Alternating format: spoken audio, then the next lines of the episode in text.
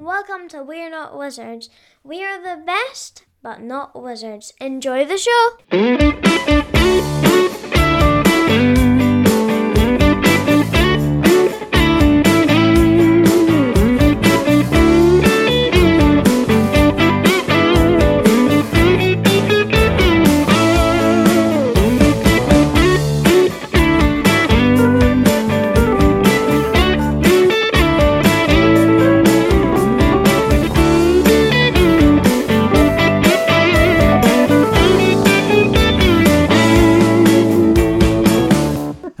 Welcome to another episode of We're Not Wizards. My name's Richard. I'll be your host for the autumn because it's getting cold and dark and I don't like it. It's raining outside and um, I want it to be sunny.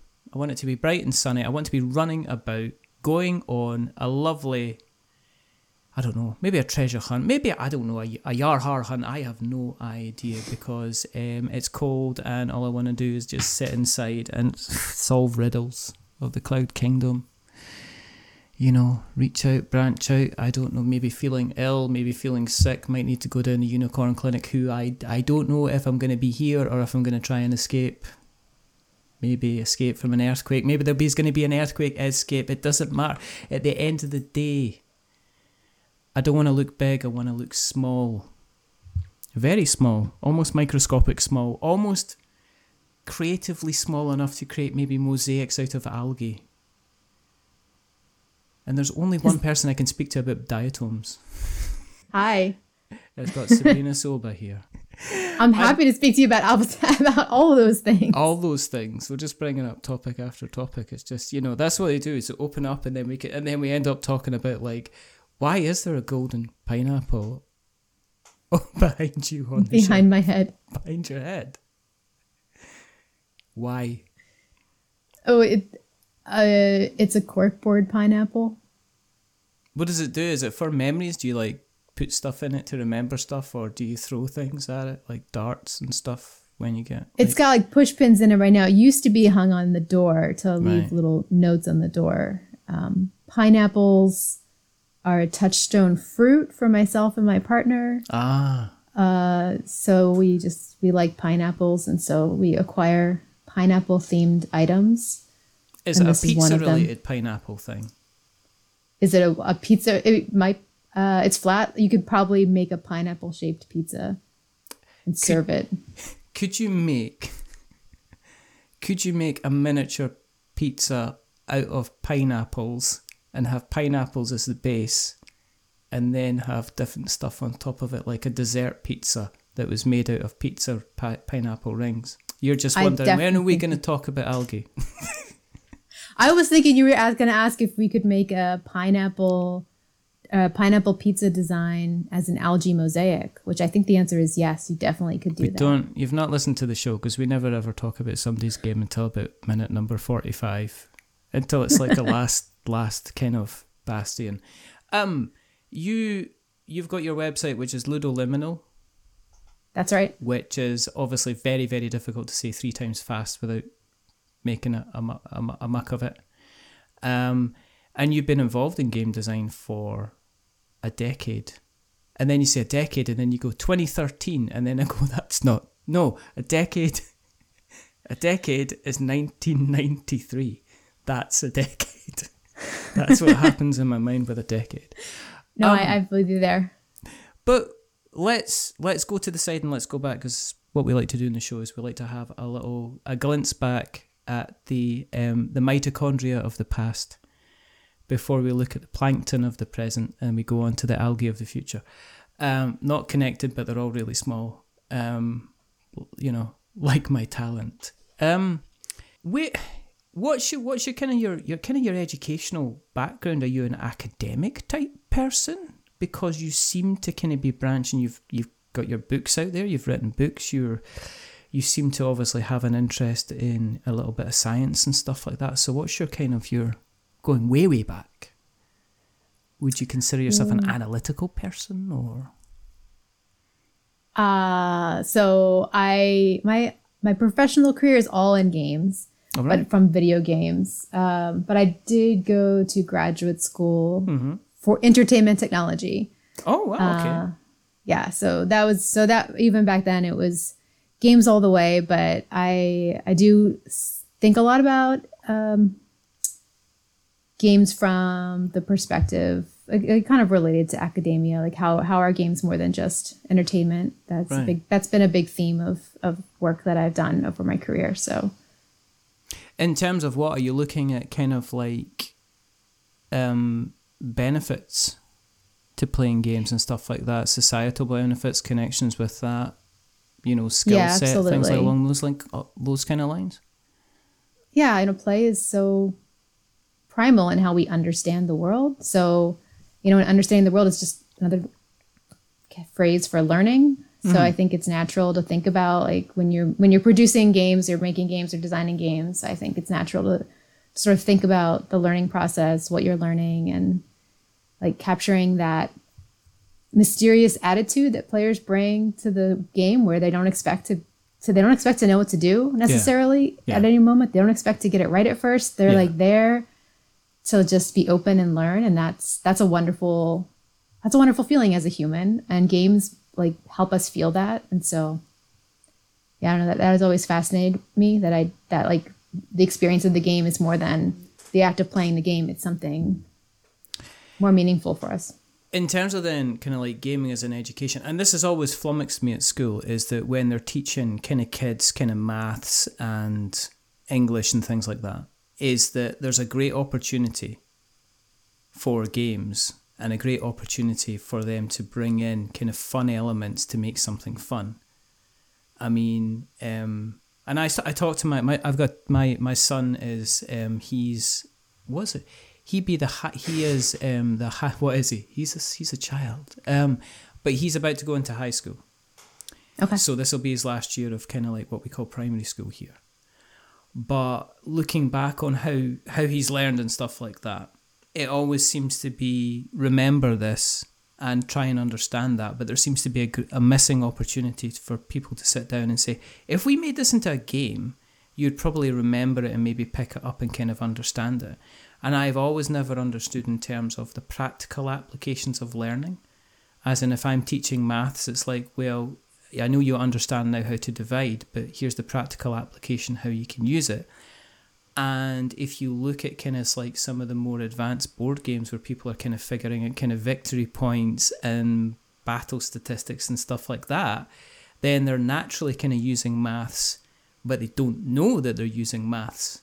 And I always feel like when they're going kind of through their academia, that there's a lot of people that could learn stuff. I did chemistry at university, yeah and there's a Yeah. pile of stuff that I would have understood a lot better if it was represented in kind of like almost like this is a kind of a game format and this works on this and this works on this level and this is how kind of like this kind of comes together. So is that the kind of stuff that you kind of focused in is how can how can we use gaming not as it can be yes it's leisure but also at the same time the gaming experience can be branched out into helping people be people and grow and stuff like that. Yeah, actually, I, I I worked on a virtual reality game about chemistry, basic chemistry skills Yeah. Uh, back in the day. So I've been there and, and done that. Like tried to, um, yeah, I, I definitely that's I I love that stuff. I love thinking about like how do we embody these ideas in a space where it can be playful but also possible to build. And for much of my experience with that, it's been focused on digital games and video games. Um, and board games are similar but different. Um, yeah, I think I think every game, every game has, like you said, like there's there's stuff embodied in the game because games are, when it comes down to it, representations of real life in some some way. They're sort of they're models, and it's just like how how much does the fidelity of the model to the real world matter? Uh, in terms of like what you want to get out of it. If you want it to transfer to the real world so like you, you play a chemistry game and then you actually can do something. Yes. Um, in a chemistry in a professional chemistry situation or at least an academic chemistry situation uh, yeah I like oh that is emergent from games but also to go deep on a subject you kind of have to be intentional as well So in your day job, eh, are you are you kind of what is it you're doing on a day to day basis? You say you're involved in kind of actual video games. So is it the academic side of video games, or are you kind of helping people pull noobs and level up and No. here's my glowing sword. No, I, I I worked at a video game company. Well, a video game asterisk because we did a lot of different things. The company does a lot of different things uh, for 13 years. wow. Uh, there's a studio here in Pittsburgh where I'm based called Schell Games, Oh, and. S H E uh, S C H E L L. right. Uh, wow, I, I used to be that I could not spell the word shell without spelling it S C H, and now I just yeah, did yeah. it wrong. There you so go. my deprogramming is You've happening. No, it's you've passed on the other side. You're now free. you can now, we can now stop. We've done the, you know, that, that's it. We're, we're 15 minutes in and therapy's done. yep. You can, All right, just walk away. something to unpack there next time, next session. Uh, yeah. So there, there I worked on a lot of digital games mm. and um, and all sorts of variations thereof, like mm. tablet, MMOs, location based things with physical props, like mm-hmm. just a huge diversity of different types of projects. I don't have that day job anymore. Mm. I left in 2018. And now my day job is my own company, Ludo Liminal. And Yeah. It's the work that I do Yeah. there, which I mostly design board games. And I also do some consulting and I also do some, but and that consulting is sometimes about game design, sometimes Yeah. about playtesting. Right, okay. Because to me, playtesting seems to be playtesting seems to be a thing that people can get very, very right or they can get very, very wrong. In that it can be Emperor's New Clothes in playtesting. In that you can playtest I could playtest a game with my friends and they're acquaintances. They don't like me. If I put a game in front of them, they're going to say, right, okay, the, well, the three player works, but the two players terrible, and the five player gets so crowded, it's going to take us three days to finish the game. Whereas you do get people that they play test a game in front of like a group of friends, and they're just like, this is the best. This is, I mean, talk about terraforming Mars killing. This is just amazing. It's like, well, it's nice. It's a trick taking game. It's got nothing to do with terraforming Mars, but thank you very, very much. But in terms of the playtesting side of things, um, what what are you doing with that? Are you how how are you helping people with the kind of the playtesting side of things? uh, for folks who need help uh, augmenting their playtesting. So I have I work with local families here in Pittsburgh for my games uh, and have them play my games usually blind. So usually I'm dropping a game off and they play it without me. Wow. Uh, so talk about intense playtesting. Uh, and that's partly a factor because I started my company during the pandemic. Um, but Right. it also it does it has its advantages when you're working on board games in particular. It also comes with like a lot of um, it, it changes how you think about that first that first play test with with non friends and family and when you go beyond friends and family. But in addition, I'm start now that we're the world's opened up a little bit more. I'm starting to do more uh, playtesting in person and facilitating that for some other folks digital digital right now. Uh, so people who are working on interactive games for kids Yeah. and want to play test with kids and their guardians and arranging for for that to happen. And then I I facilitate the playtest and I um, record it to some extent and do some notes and synthesis for them. So it, that's the that's the kind of playtesting that I do is like from my company standpoint for others. Ah, okay, okay. Do you? Is there times where you've kind of like you've gone in and changed the game completely because somebody's went, oh, that should be green, and they've went, oh my goodness, yes, you're so right, and it's kind of helped take a game to kind of like the next level, or is it always kind of small little maybe incremental changes that you've helped with it? Um, I've seen both of those things result from playtests. Uh, and there's there's so many different ways to answer that question. I've definitely seen the change the color. Yeah. Usually that's uh, not a regular playtester. That's a stakeholder whose opinion is really important Yeah, uh, that you have to listen to, and they might they don't even have to explain why they said it should be red instead of green. yeah, Uh, sometimes you just do things because the people who care about the project and who are supporting it have an opinion, and you want them to like what you're doing. Uh, and so, especially with projects that involve uh, a lot of like maybe it's a work for hire or something like that, then th- there are times when that just makes sense.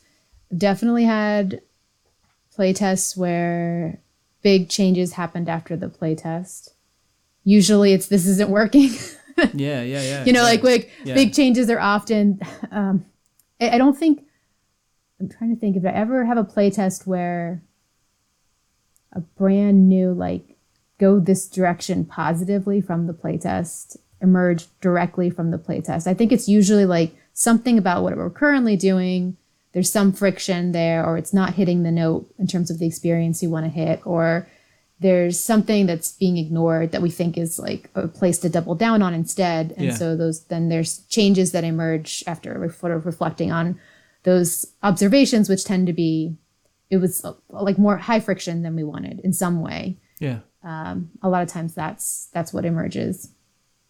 But um, is it? Are there still?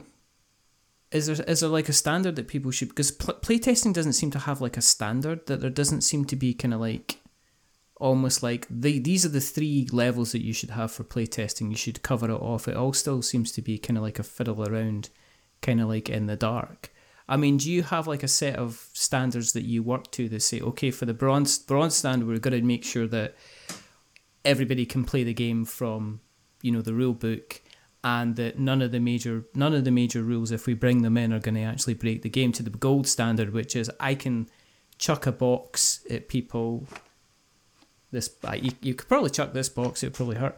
Um it's just for and it's like this is when i forget i'm not actually recording the video um that i just held up a small box in my hand and people are going to be like oh i'll probably edit it out anyway. But that you can put the box in the rule book at people and then walk away and then you can come back and kind of gain gain the kind of the feedback i mean do you work to Oh, kind of like a set level That's where it's so interestingly different. One one of the ways it's interestingly different between video games and board games, and like and the fact that I ended up doing just even from the very beginning when I switched to board games. Like, but when I worked at video games, we bring families in. yeah uh, and we'd observe them. So Yeah. they'd play. We try to be we try to be like hands off. We're watching them play, Mm-hmm. and it's usually it's usually one person or a group in like a set length experience, and the game is driving the experience because that's what you get in video games. The Yeah. game drives the experience, so like you get stuff. In board games, the players have to unpack the box and do everything. yeah no no I mean, no, you can no, you can certainly run yeah. play tests where you're guiding them, and I have done that at like conventions, or if I'm playtesting with like friends and family, or I might do a teach instead of have them learn to play. Especially if I if it's like limited time and I really want their feedback on the gameplay versus feedback on the rules or how the, the scaffolding for how to learn to play. So if I'm depending on what I'm playtesting, um, because when I playtest with families that I don't know, I'm dropping the box off yeah for me that means that forces me to really think about the rules and the rules are a huge part of the experience you can have a great game with a crappy uh, rule teach for like someone opens the box and they have a really hard time understanding.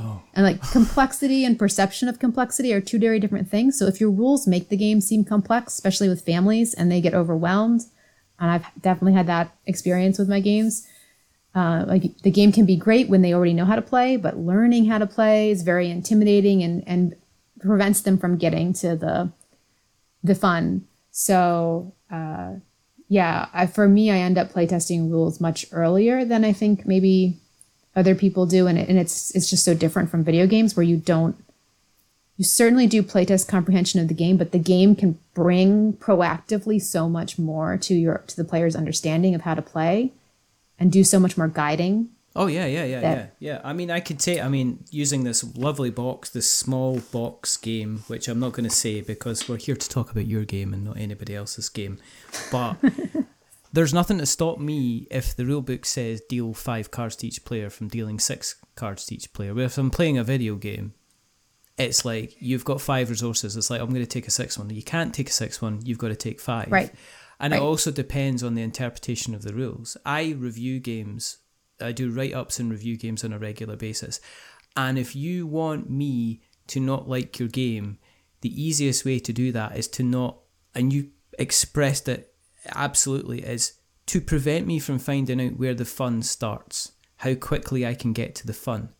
Because an ideal game to me, it's almost like, um, it's like a it's like any kind of it's like set expectations as in here's an absolute overview of what's going to happen on the game. Because i have had so many games I've, I've had so many games that i've played where there's not an overview of the game from on the front page that says this is the game and this is what you're going to do and the winner is going to be and I've played games where you don't find out the winner until you get to the back page of the rules and I'm just like is this 15 points? Is it 20 points? Is it the first and and that to me is like manage my expectations and then the next thing to do is to explain everything in one chunk chunks if I'm doing actions this is what I do and at the end on the back cover right on the back cover have a round tracker. Tell me you have a reminder on the back because I am a memory beast and I just need kind of to be prodded. And that's the kind of, you know,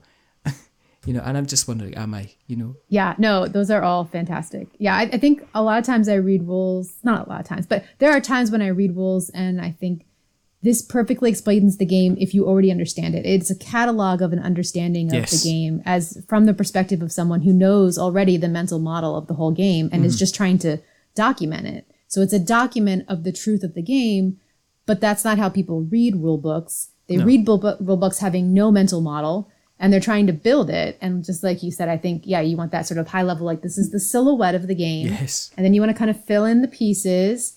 And then you want to like label it at the end with a nice little like quick to remember reference name tag or, you know, if I'm just going with a really strange metaphor about the silhouette of a person as a, as a rule book.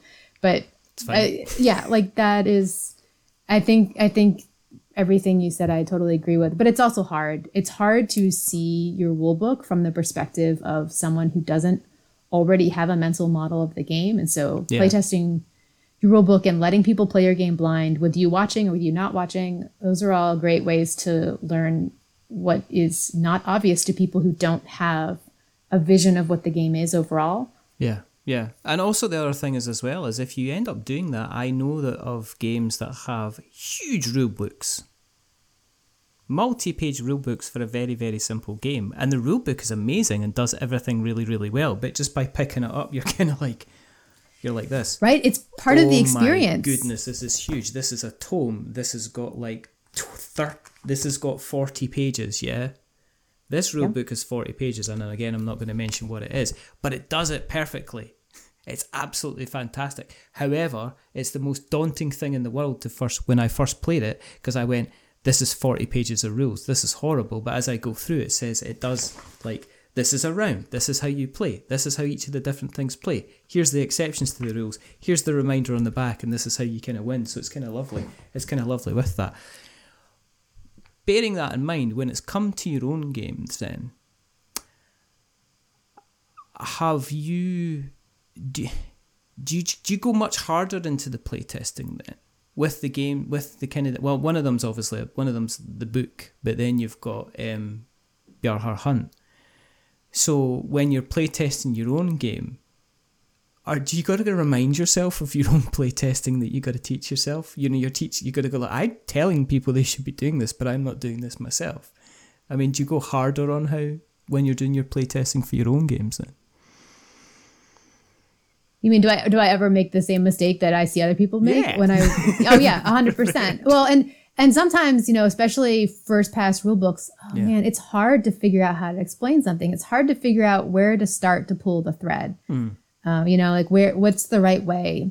I'm working on a, a cooperative game um, that's not on, not listed on the website with a, a um, the code name is creature rescue and and basically you are you're working together to rescue animals mm. and when you get the engine of the game in your mind it's not a complicated game but to understand everything that needs to happen and to do it quote correctly Yeah.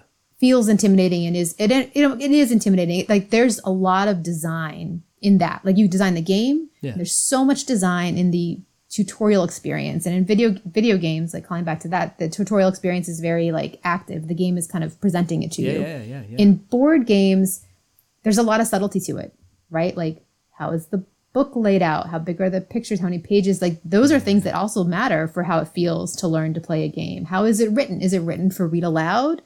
You know, like because that that may some groups may read like those are all just different things that you don't have to think about with video games that could help your game be learnt by a family in a much in an easier way. Um, and I definitely, but it's a lot. It's a lot of design work. It's a lot of tough stuff. And so the first pass of a, a, a rule book for a game typically doesn't nail all those things the first time. It just can't. No, Because if I did that, I would I wouldn't show it until it was like polished, and then it would utterly fail because that's what happens when you like just think about something hard and you don't actually Yeah, play test it on the Yeah. way and like see it. So that that makes the first playtest like any first playtest of a game, you know, that can be like a lot. You can look at the playtest data, and I just did this recently over the summer, and be like, oh, so much of what was bad about the experience is how the game gets explained, and like the player aids or lack thereof, and how you know just little pieces of UX that remind players about how things work and give them the affordances to sort of int- have that intuition of how it's supposed to work, or even just you know changing the mechanics so that it fits that intuition better, right? If everybody Yeah. gets something wrong, maybe you should just make wrong right, and and everybody wins, and then they won't get it wrong anymore, and and you'll uh, you'll you know feel clever, and they'll feel clever. Uh, so it, uh, so many of those things come out of the iteration. Um, there's no way I'd get it right the first time. That's for sure. I, I and I also wonder if that's the reason that um that Rodney from Watch It Played is never ever going to be out of work because he continually makes these watch you know these how to play videos, and I know of people that have you know it's like we'll be talking about the next game that we're going to be playing at the the games club, and one of the people that I speak to is like, has it got a Rodney video? Because if it's got a Rodney video, then I it they've got a way of you know I could show them a real book and they'll be like that. What? Oh, no. What page did you get to? Three. that's not even that's past the introduction. Yeah, I know. I'm just looking at the components. It's so confusing. But then Rodney comes on like with his big. He's almost like a really. He's like a really like this, like a really thick cardigan. You put it on top of you and then you feel kind of warm and snuggly and you say right i can crack on with this game because he manages to kind of distill a game into the mate into the i was learning to play warhammer underworlds and i looked at the rule book and it's a games workshop rule book where they're just you know they're a multi-million pound billion pound business but my word those rule books are just like you know it's like i was i was thinking of just setting it outside and just letting it go free and letting it try to survive by itself because it was just like Develop its own consciousness. Oh, it's just such a you know, it's like refer to this, refer to this. Here's a glossary. Here's this. Here's that. And I was just like, this is so bad. I went and put it on, put on Rodders, and he explained it, and I was just like, that. I know how to play this game. I can confidently walk in with my box of plastic that's going to last fifty thousand years, and put it on the table, and everything's going to kind of be fine. Um, in terms of the games that you've created so far, it's a different kind of set. They seem to be ones that are like cooperative games for kids. And then you've got like The Riddle of Cloud Kingdom, which is your game book. And then so has is Diatoms a relatively new design journey for you, or is it a case that it's been sitting in an A4 pad for like the last eight years and you just you just hadn't done anything with it yet because the timing wasn't right. Because I've seen that, and there's nothing wrong with that at all. It's just that there's, it's there's like a certain point where you say, right now I'm going to clean out the garage, kind of thing, and you're like, now I'm going to design this game. It's a good time to do it. Uh, no, on the eight years, it, it I confidently can say that the game did like total origin Uh-huh. no earlier than 2020 because I, I, I started working on this game uh, through a, a fellowship that I received for 2021 and I started that conversation in 2020 and when I it's funny because when I started I like I like cooperative games for kids and adults to play together because the table talk is interesting. I have two kids. I like I I that genre just did not exist when I was a kid growing up and I I think nowadays it's so much more prevalent for adults and kids to share all kinds of game experiences together and I think Yeah. cooperative games are a beautiful gem in that space. And so I aspire I aspire to make more cooperative games. I also think that it's hard. It's hard to design a great cooperative game that works really well, that's replayable with with um, and then and then spanning multiple ages. It's a hard, challenging problem. And when I first started working on the game that would eventually become Diatoms, my idea was a cooperative game, and that would that would every time you played to be a little bit different, kind of like a slight version of Legacy, and like if you played like Zombie Kidz or something like that. Oh, yeah, along yeah, those yeah, yeah, veins, yeah, you know, yeah, something I I like that model. So I I wanted to explore that design space, but I was also do, think part of the main idea of the of the grant was sort of thinky family game that would support math identity. Be you know game first but math identity would be in there. And um, diatoms emerged through like an evolution and it wasn't cooperative uh, it wasn't it didn't have like any kind of like legacy legacy light element to it but it was really compelling. It was really the gameplay was at the time it didn't have a theme but the gameplay was really compelling and i couldn't i couldn't it nothing else ever elevated above it and so i was iterating on that. And i did experiment with a legacy version of it before it was themed diatoms that was called fraxagon uh, it's it's a long it's a long story i can tell it but it's it's it was the game was It's your night, as they say. the the pitch of the game is you've landed on an alien planet and there's this crystal growth on the surface of the planet and through a series of experiments you're going to discover that this crystal growth like how to communicate and understand the growth patterns of this crystal covering on the surface of the planet uh, but you did that through this it was there's no rule book there's just a deck of cards and the deck of cards uh, evolve uh, come out over time and give you like the new set of rules to sort of run these experiments aka sessions of the game, some of which were cooperative, some of which were not cooperative.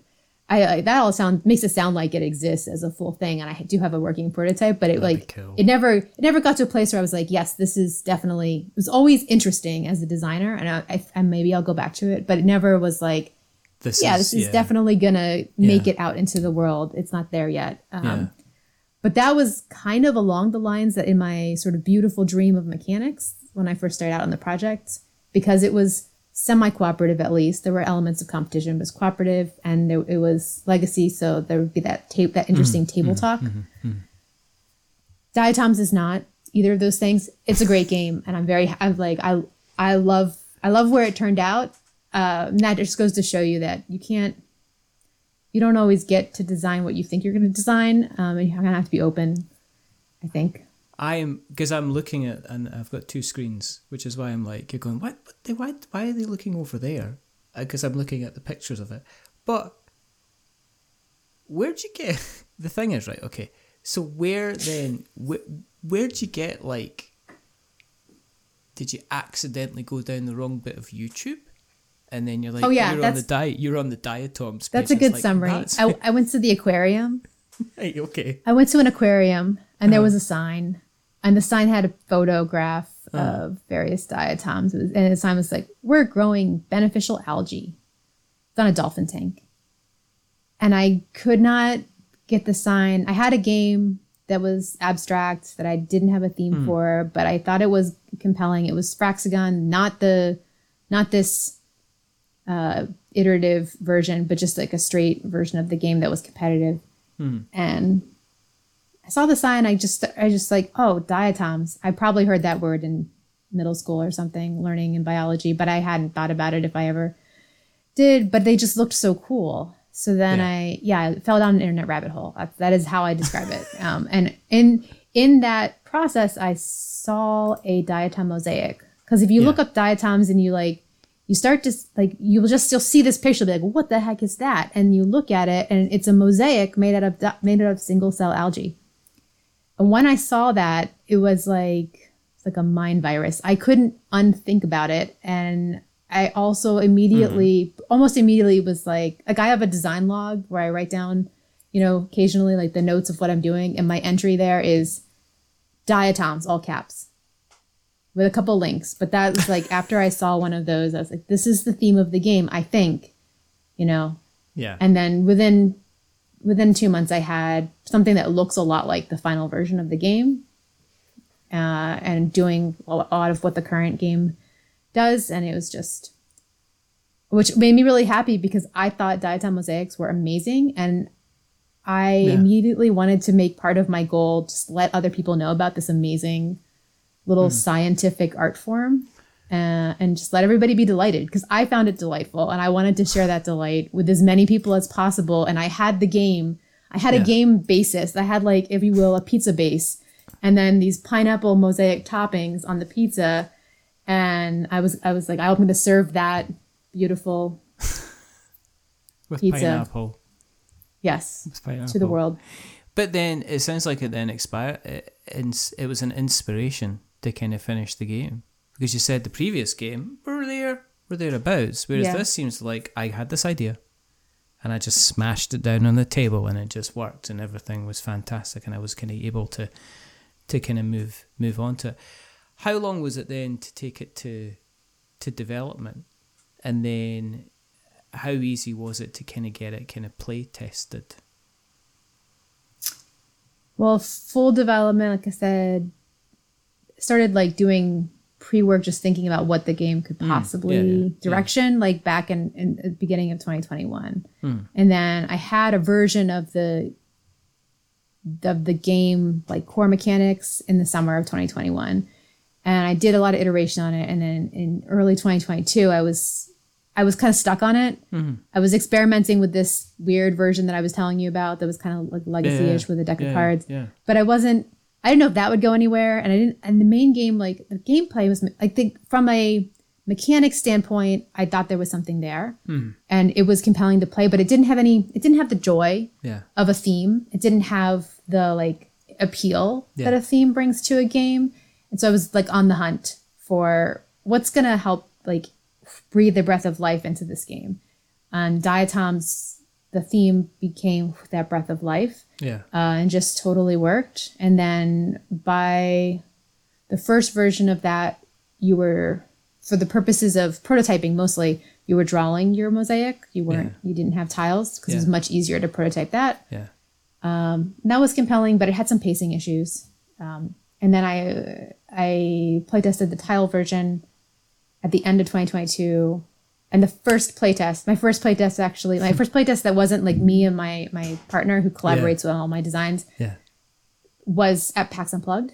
Wow. And as soon as it was on the table and I watched the first game, I was like, "This is the game. This is the version I have to make because the pacing was so much better. Yeah. Like it had all, it had all the good things for the most part, except the, the Yeah, cost yeah, to yeah, produce. Yeah. yeah. Um, you know, it lost like it's fun to draw. That the drawing part is fun, and maybe I'll do something that kind Yeah, of yeah, like yeah, a yeah, spin yeah. off a little like print and play. I have a little print and play version of the game, so maybe there's more to that can be explored with the drawing. But the tile placement was right for the pacing of the game. It just made the game snappier. There's a little uh, asynchronousness to the turns for players because they can take their tiles and then think about how they're going to arrange their mosaic as other people are moving. So it, it just it picks up the whole game, and then it's so beautiful. It, like it embodies and evokes the beauty of the diatoms with these shiny tiles, um, and so and it, the game has changed a lot in very tiny ways since then Yes. but I would say December 2022 basically had the game as was. The only thing that's major that's shifted is I've added a solo variant that I that I developed this past summer. Uh, so maybe a couple years of the full cycle, and then I won't. The physical games, I'm on Kickstarter now. Yes. The physical games will ship next. Will be arriving to people next July. So 2024. So three years. Yeah.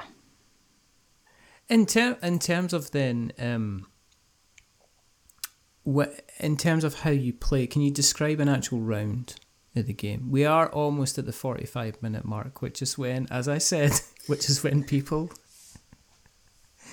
get to talk Uh, about what. It's, I mean, this is you know, it's like if I was like some kind of serial murderer type of thing. He says, well, he plays with his food for about the first forty-five minutes, and then then he gets the landing blow. It's the only thing, the only thing that we've got to go on. I could use a different analogy to that. I don't think murderer is a good one to go with. Okay. But if I'm playing a round, what am I doing in a round in Diatom? First thing you're going to do is get a water tile from Mm-hmm. the draw piles. And then you'll have three to pick from. And then you're going to place one of those water tiles in the center shared space. It's called the algae pond. Mm-hmm. And you're by placing it there, you're sort of revealing the pond. Yeah. And the place where you place it, it makes an intersection of, of at least three tiles. and those are that's a sample point. So you take your there's a little lens tool, and you use that to look at that intersection, and based on the makeup of that intersection, what algae colors are there, and how much of them that determines which diatom species you're able to collect Right. and you bring then you then there's little petri dishes full of diatom tiles and you grab your diatom tiles and bring them over to your microscope slide board and then the next player can start their turn at that point um, and you will be choosing where to place your tiles on your slide board and then when turn comes back around to you you start you do it again How long does it last then? I mean, is it? Would you consider it kind of like a? Is it a couple of hours? Is it a standard kind of? oh no no no it's it's uh two player game is 10, 10 rounds and uh, three or four player games eight rounds so it, it usually lasts 30 to 40 minutes Oh right. Okay. I mean, first game might take a little bit longer if Yeah. you're learning to play, but yeah, it's it's a pretty snappy game, and that's one of the reasons why the tile direction was was definitely the right call for the experience because it, it just keeps the game moving Yeah. pretty quickly. Yeah, I mean, the the, the thing I've seen people kind of play like cartographers, mm-hmm. and folk are like drawing out the kind of the shapes, and you get some people who literally, you know, it's like, so that's that's an oak. No, that's an ash tree actually, and, and the bird's nest. Yeah. Um, well, I think you'll find that's you know that's European swallow in there, as you can tell by the way I've drawn the twigs and the wingspan of that little bird, and you're just and other people are like, I think that's delightful, but it's it's it may not fit in game night timeline for Yeah, people. or or you get people that going, well, it's a tree, isn't it? It's a tri- it's a tri- it's a triangle on a stick. The whole- the whole It's a triangle spectrum. on the stick, Yeah. and folk don't. You know, people. Some people just don't like that. They don't like kind of like. Yeah. It's like I don't want to put my artistic skills out on display. You're not here to value your art. You're here to value the fact that I've just sent a whole pile of goblins your way, and you're just going to lose points for the kind of the rest of the round, which is kind of, which is kind of, which is kind of fine. How's it been in terms of approaching the kind of the the marketing because one of the things we've not we've we've kind of slid away from is the whole oh there's the cardboard Edison award kind of thing which you're humble enough obviously to have not kind of mentioned in it. Because I would be like you know your man out of Will and Grace going a Mac award a Mac award a Mac award kind of thing. Um which you've not I mean how did that was that was that kind of like oh you kind of you actually this is this is people like this and i just don't like it because it's my baby but other people kind of really like it as well to kind of vote it kind of thing. Was that must have been weird. Oh yeah, no, the Cardboard Edison was a big milestone in in that sort of understanding that the game was was hitting a really great note for people, uh, because like these are people who are in industry who've got published games, they're companies, like they're all they don't know me because I'm pretty new to the board game industry, so there's like no, there's no like, it's just like is like a blind, it's a it was so yeah it, it was a very validating experience to be selected as a finalist for the game. And it was also a great validation for the game for it to be selected for the uh, as the winner. Like and it, it cemented after i play tested at pax unplugged i did feel that the game had potential to potentially to like go to crowdfund and be successful and to be published and i was thinking maybe yeah. It's not the it's not the game you'd advise anybody to make as their first game that they're going to publish because there's a lot of pieces. So it, it doesn't tick Yeah. any of the boxes that i had previously talk about not taking your own advice. I i definitely advise myself to make like a card only game or maybe Yeah. card maybe dice. Yeah. Uh, in fact that's what unicorn clinic is supposed to be was supposed to be. Oh, but man diatom's just like punch those unicorns back. Uh, um, so after I after that I was like this could be a good game. So then I submitted to Cardboard Edison, and then that was really validating and made me feel like yes, I definitely want to move forward with crowdfunding this for sure because it's it's it's gotten good reception and it's continued to get really good reactions from people. I think it just it hits a, a note. Um, it's a wonderful time to be making a science board game. I'll say that there's a lot of great science board science like Yeah. na- na- nature themed board games out there, and it feels like we're having sort of a like you know renaissance not the right word, but, but it, it, there's this like moment where we're kind of seeing it come rise up, and uh, so it's a great moment for that. Yeah. Um, yeah. has it? What has it been like? Kind of going out there and doing the marketing side of things. Then is that been kind of a new thing? Because a playtesting is Oh, yeah. playtesting, but marketing is going out and saying, you know, look at my stuff, it's awesome, and you're just like going, well, You nailed it. Yeah. Yeah. No, I I have I have a lot of experience playtesting. No problem. And playtesting is you're not you're definitely not trying to be braggy about the game. Like you're there to learn, um, not tell people what they think. Um, yeah, I mean, marketing is really different for me and, and hard for me. I am working uh, right now with a partner, Gina Sedso Studio, it's Yes. helping with the Kickstarter. yes, Yeah. And so that has been, I have learned so much. Uh, and I've gotten a lot more comfortable doing social media, for example, and promoting myself in the games, but it's still, still not a place that brings me joy. Uh, so it's so it's still a place where it's it's like work in a really like sort of draining way. Um, but I am learning and getting better at it. It's hard. Um, and I I have to. My goal is at least I'm bringing this game to market, and I want to hopefully do more games as well myself. And so it's just part of the part of the lay of the land. It's exciting to learn new things, but this is this is a hard thing for me for sure. It's awful. I mean, you know, I because it's like I want to play games with my friends and that's it. I don't want to go out in front of like several hundred people and tell them about it, and especially have to tell them uh, it's very wonderful and kind of very very good. Because it's like it's almost like I don't know. There's an expectations on kind of like game designers to say like, well, you're expected to kind of be like the triple threat. You're expected to be like a really good game designer. You're expected to kind of like know how to market out there, and you're also expected to know how to deliver it. And it's like it's like I don't remember ever turning up at a games group where I was playtesting and saying, "Okay, this is all really good, but can you tell me how much it's going to be to ship 15 pallets of this from China into the kind of like the main port and cover all the taxes?" And you're just like, "No." yes. I was not prepared for this. I will say that I have found the board game community of designers to be very welcoming and sharing uh, so far. I've had the luck to meet to be interact with people who are willing to sort of share their experience yeah. and and chat about things. Yeah. Um, I also yeah, so I, I have I've learned a lot by talking to other people by um, watch and there there are there are also like thought leaders in the space in that are public so semi public figures in board games who who are willing to like write about it stuff and and talk about it publicly in a way that I would never. I'm not like super keen to make YouTube videos of myself talking. Uh, even doing podcasts is a new thing for me although I'm starting to get used to it. I've done a few for for diatoms now, uh, and it, it, it's it's fine. It's good, um, but it's not like my No. default. Whereas there are other people for whom like talking in front of people and sharing that in, in in that way on a regular basis, like making content about their process, is a huge part of their process, and Yeah. they're good at it. Yeah. And that's I think that's super beneficial for for people to be able to, to like absorb that and consume that uh, even if you don't know that person personally, you can kind of like see a little bit behind the curtain of what they experienced. I mean, there's some people that are really good at kind of like putting their design thoughts out there all the time. I mean, Frank West does it. Gabe Barrett, I think, the board game design lab, he does an awful Yep. lot. And obviously, um, Mr. Stegmaier is constantly kind of just throw- of throwing sure. stuff out there all the time, kind of thing, which is kind of which is kind of um, kind of fun and interesting and all and all very good. Um, in terms of uh, in terms of cost and money and that horrible stuff like that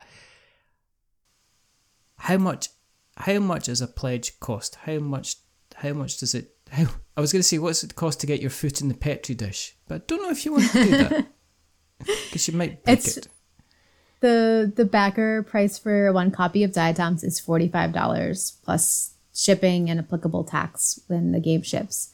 And then if you want to get two and give one to your science loving puzzle loving puzzle game loving friend or I don't know someone who likes Victorian vibes in a game, any of those things, uh, or you just want to play with eight people, I don't know. You can try that. Um, the there's a double diatoms for eighty five. it's double threat it's like tag Yes. teaming in world Wrestling Federation, if you were going to be taking part in a board game tag team event and you were planning that for next year and you were wondering what double board game you were going to take with you, in order to win the tag team championship, you should pledge $85 or £71 and you will get two copies of diatoms.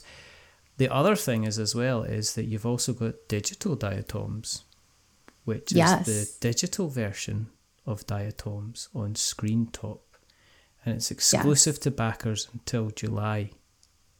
Well, there's this exclusive version. There is a public demo as well. So you can play diatoms on ScreenTop. It's on the screentop.gg homepage and you can give it a spin. Not all the guest judges are in there, and there's only a few of the solo puzzles um, that are in there. And then for backers, and, and it has art, it doesn't have all the final art in it.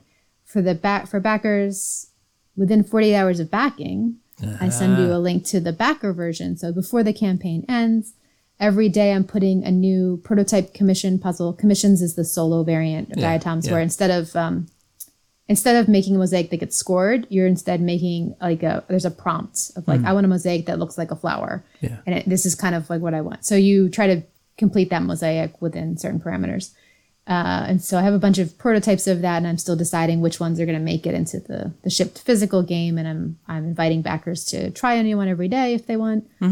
Uh, and then after the Kickstarter campaign ends, all the backers at digital diatoms level or above will get a permanent screen top key to continue to access the game, and that the other the demo will go away, and backers will have access through at least exclusively at least through July uh, when the game ships. Then after that, there may be like a maybe I'll open it up more, but that way backers people who support the game will be able to like play it. The nice thing is you can on Screen Top you can invite anybody to play. So if you're a backer and you've got a key to Diatoms, you can start a room and you Yeah. can invite someone else to join your room Cool. um, and it p- runs in any browser. So there's a lot of nice pieces to it in terms of accessibility.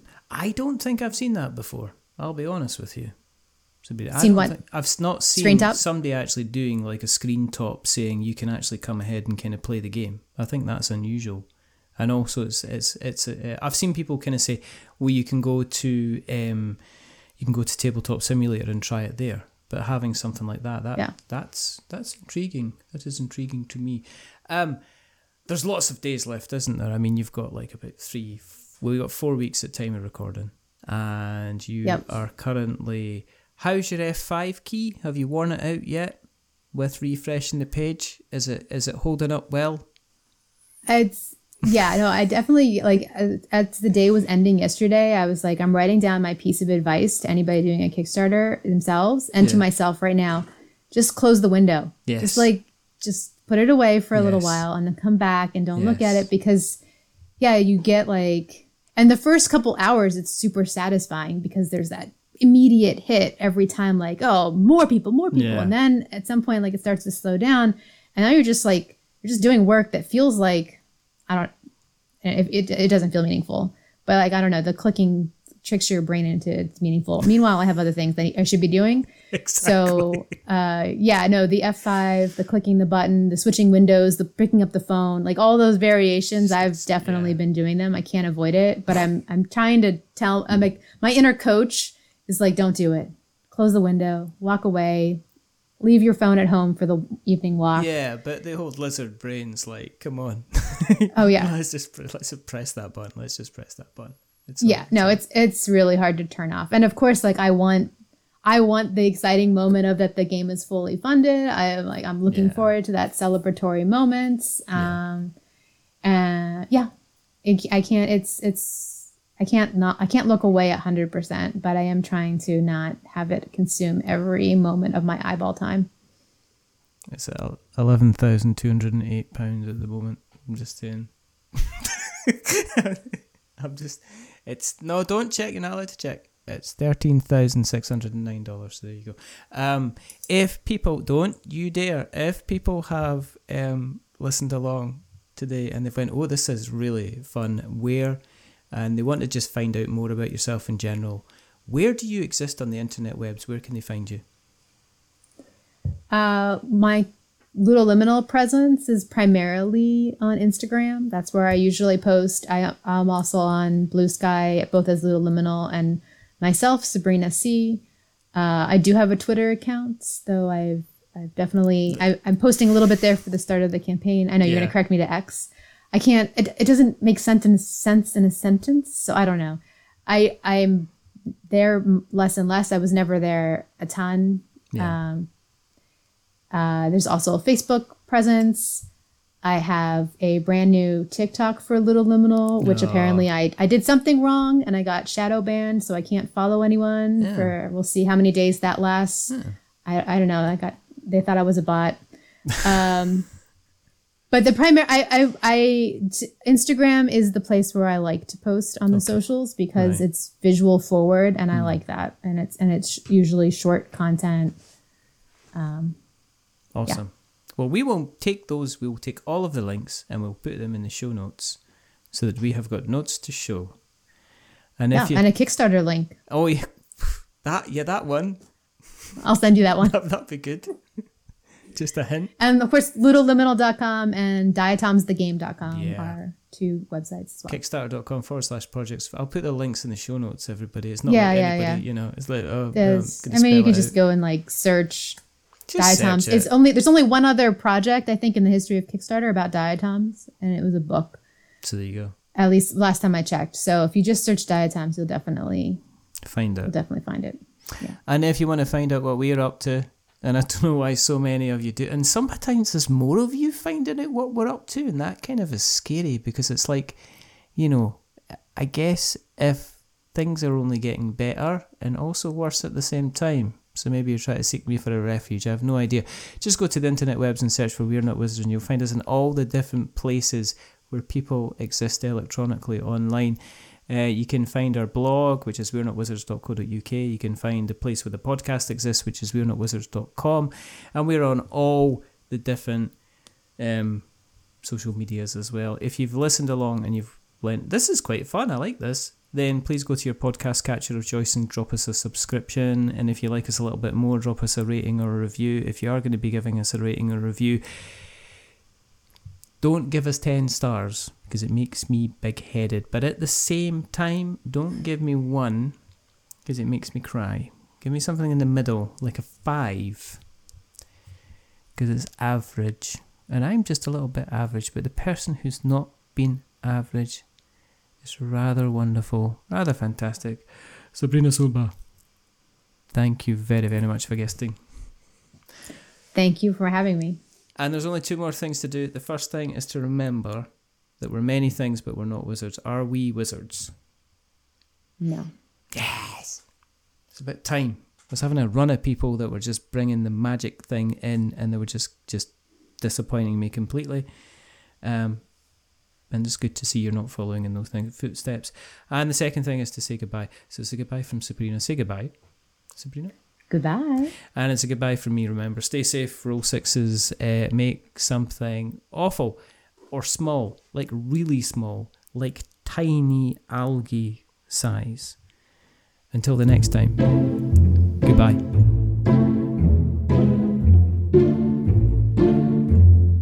A wizard is never late.